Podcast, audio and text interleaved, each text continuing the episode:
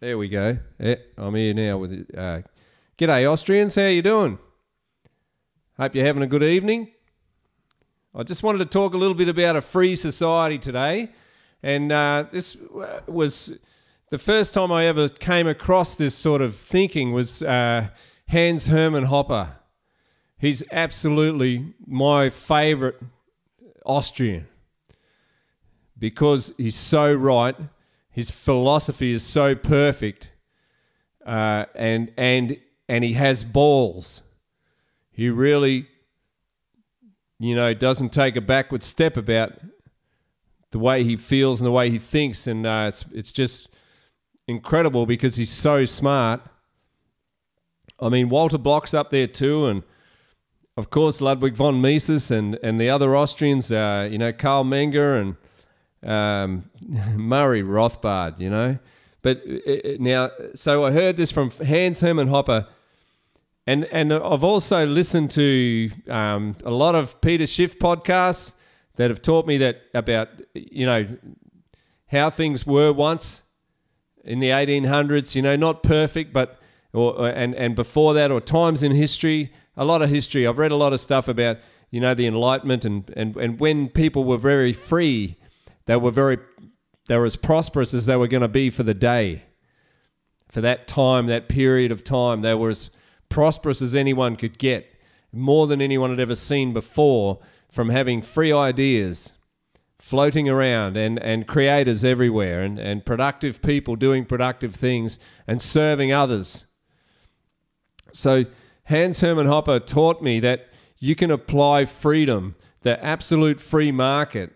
So let's let's think about a free market. A free market is is interacting with each other without interference from a third party. So it's peer to peer. Like that's why the Bitcoin people buy Bitcoin because it's peer to peer. Now they're all going through an exchange. They've got a third party anyway, and they can be tracked and all that stuff. But we're not about Bitcoin today. But we're talking about peer to peer. We're talking about freedom between two people to interact without an interference. And then those two people, that's a win-win. You know, I've uh, Walter Block talks about I've got this pen and and you've got a uh, a five dollar note and uh, I want the I want the five dollar note more than I want the pen, and you want the pen more than you want the five dollar note. So I'll take that five dollar note, and I'm happier than I was before. And the guy that's and Walter's got the pen there, and he's happier than he was. So that's an exchange, and where that's a win-win. And in the free market, that happens between everybody all the time. Every interaction you have in a, in a purely free market. Now, there's rules. The rule is don't be a bad bastard. Don't steal from somebody. Don't hurt anybody, you know, because there's a free market in judges, lawyers, and law. So you're judged. You have to you have to go to some sort of mediation. If you harm somebody or you steal from somebody or you do wrong by somebody, you can be held accountable in a free market system. And in a free market system with competition between laws or between sorry, between judgments and, and standards, where you have many, many different courts that could service your your problem. And, and many, many security forces, many different companies offering security. So, so you can get justice. You can have free market justice where lawyers compete with other lawyers down the road to, to, to work for you, rather than be those holier than thou people that you have to try and find one that'll act for you, and then they, you know, know that you you don't have too much choice. You'd have a lot more choice in a free market when it came to lawyers and judges and courts. So it's not a monopoly. There is competition for judges. There is competition for judging. So you, you're in. You try and get yourself into the best court of the land if you ever if you ever got to a court. But there'd be a lot less litigation. There'd be a lot less courts. As in, sorry, there'd be a lot more choice for courts, but they'd be a, they'd be used a lot less than they than they are now. There'd be a lot less crime. So the the uh, monopolies create bad services and high prices, and free market capitalism pr- uh, uh, provides the cheapest price and the best service. So Hans Hermann Hoppe, he taught me about you can do that. Now here's how it works when it comes to security. So right now you you have to try and insure the contents of your house, and then you then you call the police once it's all the beds and the TVs and the microwaves and everything, the furniture got stolen out of the house. We're on holidays in Tasmania. You come home and you go ring the police. Oh, I've had all my stuff stolen. And so you call the insurance company and if they give you dollars, they don't give you back that Maton guitar that sits in the corner or whatever it is. They just give you dollars. And you have to go and try and replace it with the dollars.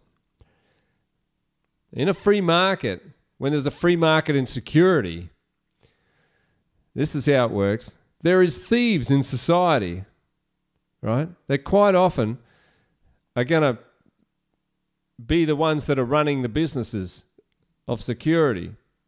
So instead of a life of crime, they offer a life of protection.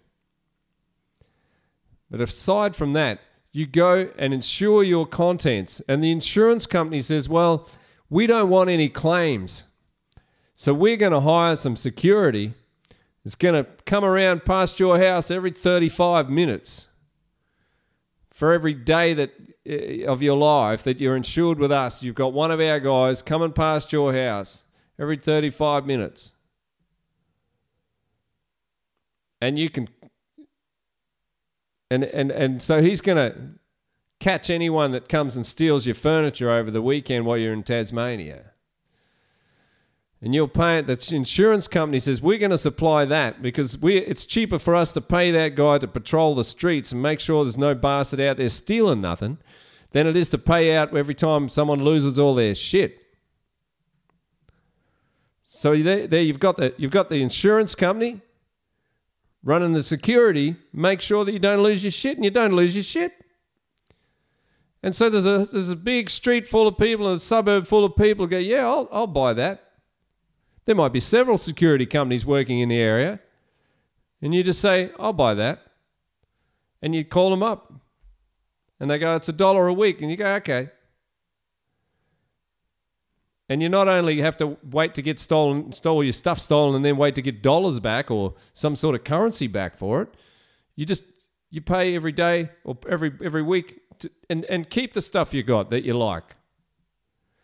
So that's how private society works. That's how private law society works. Competition for security, competition, true competition for insurance, true insurance. A friend of mine told me a story about when he lived in Africa and they had a security guy that was supposed to stay up all night and make sure that they didn't get broken into. There's a high crime area. And he we used to sleep every night and they, they, they said to him, Hey man, you you're supposed to be watching this joint, mate. You know, like, uh, what if someone comes? You'll, you'll be asleep. And he says, No, no, it's okay. I paid the thief man. He knew the thief. So he just paid the thief. He said, don't, Please don't steal off this house. Thank you. See, so even in a private law society, the thief trades his life of crime for a life of being a security man. He cruises around all the houses and takes a dollar off everybody, and never no one ever gets broken into. And he, he doesn't have to steal for a living anymore. People are giving him money freely. So you turn the criminals into productive people in a private law society, in a private in a in a free market society where you can just serve somebody and uh, give them a service or a product, and you can grow wealthy from serving others. That's what happens in a private law society. Fantastic, isn't it? Non aggression principle don't hurt anybody, don't steal from anybody. And if you do, there is a, there's a really good system to deal with it. Now, it's not utopia, Austrians. It's not utopia. There's always a certain amount of people that are going to commit a crime, no matter what they're going to do. They kill someone in the heat of the passion, or punch someone in the heat of the moment, or whatever the hell. But there'd be a whole lot less. There'd be a lot less stressed out people. It'd be pretty relaxed. I remember you know, being in, growing up as a kid in the 70s. It was a lot more relaxed than it is now. We had time to sit down and talk on Sundays and have dinner together and stuff. And people did before all this technology came along. And I love the technology. I love the way it's, you know, revolutionized our lives, as in, you know, I can broadcast to you from my house like this. I love all that aspect of it, but and and and and it's like the free market is alive on the internet, or was until it, you know it's starting to get sort of. But they can't. They, as much as you try and squash it, it sort of squeezes out the edges, doesn't it? People just do what they want to do. Bugger the rules and regulations. People just do what they want to do anyway. They find a way around all the rubbish. But yeah, private private law society and a, and a freedom, a society based on freedom when you get freedom to interact and you get two people interacting and there's no intermediate taking anything out of it, when you got peer to peer, and and uh, all and you can grow rich by serving others. That's the best. That's the best you can get. How about we give that a go? That's all. You can apply it to universities. Why is why are schools so expensive? Why are universities, sorry, so expensive? Well, they get you know the government's gone and guaranteed the loans. There wasn't any loans before, guys. You just worked in a bloody cafe and you paid your university fees, and you, you probably rented a flat. You worked, you know, in between. You studied and worked and studied and worked, and you didn't have any debt at the end of it or at the start of it. And you had relatively low priced courses. And if you didn't, if you're a real scholar and you're in a poor family, you got a scholarship. Before the government got involved and, and guaranteed these student loans, See, as soon as that loans, that student loan is, is approved and, and uh, guaranteed, so-called guaranteed, all the professors and all that, they can all give themselves, they can double the money. And that's what's happened. It's like, we can charge double now. These idiots are going to pay it. The student says, well, I don't care. I, I don't have to pay it up front. The university gets the money up front. They get the money. The taxpayers on the bill from all the all the bullshit bonds that have been issued and the and the debt that the government's created. Taxpayers only on the bill to pay the bloody interest on that, and they're guaranteeing all these student loans. And the student loan, the, the money's going up front to the to the university, so they're going, "Whoa, man, we can charge thirty grand a bloody term now." Huh? And we don't we don't even have to deliver a good service. There's no competition. There's no free market university up the road there with a couple of few hungry professors going, yeah, how do we get some bums in seats, eh? What good courses are we going to teach? And how cheap do we make them to beat the competition out? Hmm? You don't get any of that. And yet, when you don't have that, you got high prices. And if you apply that to every other every other part of the economy, it doesn't matter where it goes, if you've got a monopoly that's that's created by a bunch of legislation, and you got you got lawyers running mining companies from within the parliament. You're not going to have a free society. You're not going to have a good system. You're not going to have a system that helps anybody. It's just more crime, more poor people. That's what you got. So what do we do about it? What do we do about all that this more crime and more poverty and you know this welfare warfare state of affairs? I mean, it'll play out. It'll has to play out and just do its thing. Um, we can't, but I'll tell you what the cure for it is. Is step one, remove all the rules and regulations that are put on every business in this country. Every last one of them. Either remove them or ignore them. That's the only way you can do it. First, you remove all that. You just ignore all that and you produce whatever you want, however you want, as long as you don't hurt anybody, poison anybody's creek, do something bad. Okay? And then you default. You have to cut the head of the snake off and stop transferring all that all those all your wealth to the ATO every week. Now I'm not saying do that because that, that, that'll land you in jail if you do it individually. It's like you have to all get together, or, or you know, enough people have to say, well, that's enough, and just fill the jails up. But no one wants to be first. I understand that, but I, I, I'm I'm not saying it's possible. I'm just saying this is how you would fix it. And I think as as we go forward, you probably won't have to do that because this inflation is going to get every last politician just the same as it's got getting us now. And when when the currency properly collapses, the bureaucrats will be wanting to be at home protecting their family and feeding their family and doing something productive anyway. So, you know, that this I'm not saying to force this to happen, but this is what needs to happen to bring the economy back to a productive economy and bring society back to morality you have to go through what's coming. So that so what what needs to happen is is no more rules and regulations. And that doesn't mean anarchy like but you know it's like it's like when you say oh heroin's legal so everyone's going to go and no they're not. They're not going to jab heroin in their arm the next day. You make heroin legal tonight at midnight. I'm not off to fucking find a score tomorrow am i you know, I don't want to get stuffed up in the head. Sorry for swearing, guys, but it's it's bullshit. Uruguay just delisted it all or whatever you do, de- decriminalized it all, didn't make it a we're all drugs, and and they haven't got you know streets full of drug addicts passed out and people having car accidents, shooting up in their cars or anything stupid. You know, in fact, they got the opposite. They got less people using drugs than they had before, and at least they're not getting thrown in jail and treated like someone that hurt somebody or someone that you know killed somebody or something. They're they're just they've got a problem. They've got a problem, but you don't solve it by locking them up. You don't solve it by breaking into their houses and locking them up. Sorry, wrong, wrong. Hasn't hasn't worked since since the 70s, since Nixon declared war on drugs. He may as well have declared war on bloody snails because he would. He's, you know, there's drugs everywhere. There's drugs everywhere in a land full of laws against drugs. So there you go. I've just handed it to you for breakfast. It's bullshit. It doesn't work anyway. So so all you got to do is just ignore all the bullshit rules and regulations. Go about your business and empty all those buildings out of all those bureaucrats.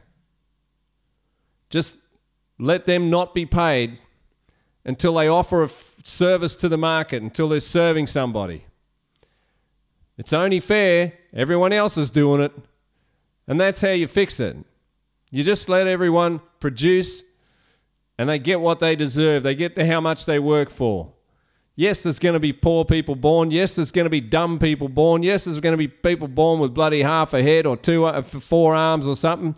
Whatever. There's going to be there's going to be all sorts of, you know, anomalies to the normal human state. That's, but the way we've been dealing with it has been wrong. It's just been wrong. So it's far better to let people sort their own problems out. They can group together and form groups and do whatever they want to sort their problems out. We don't need a third party interference, that's all. That third party interference causes a net loss. So I don't win as much as I should have, and you and then my, my, whoever I transacted with, they don't win as much as they should have. So I don't get the five dollars. I only get three dollars fifty, and he gets a pen with only one color instead of three.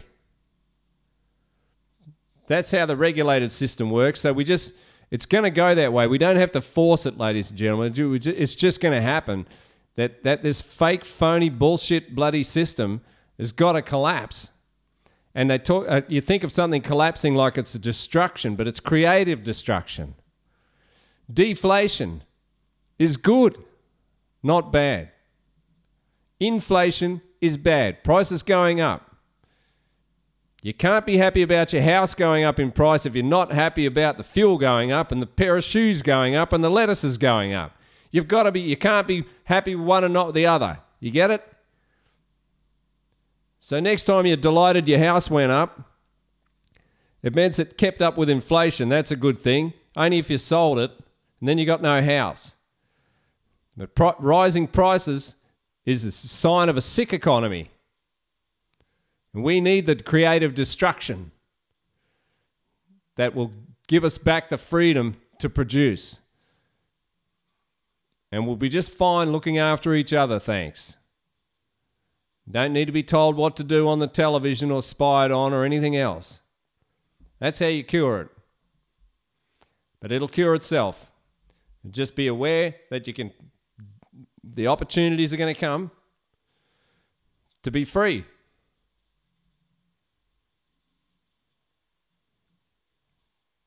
Thanks for listening, guys. See you on the next one.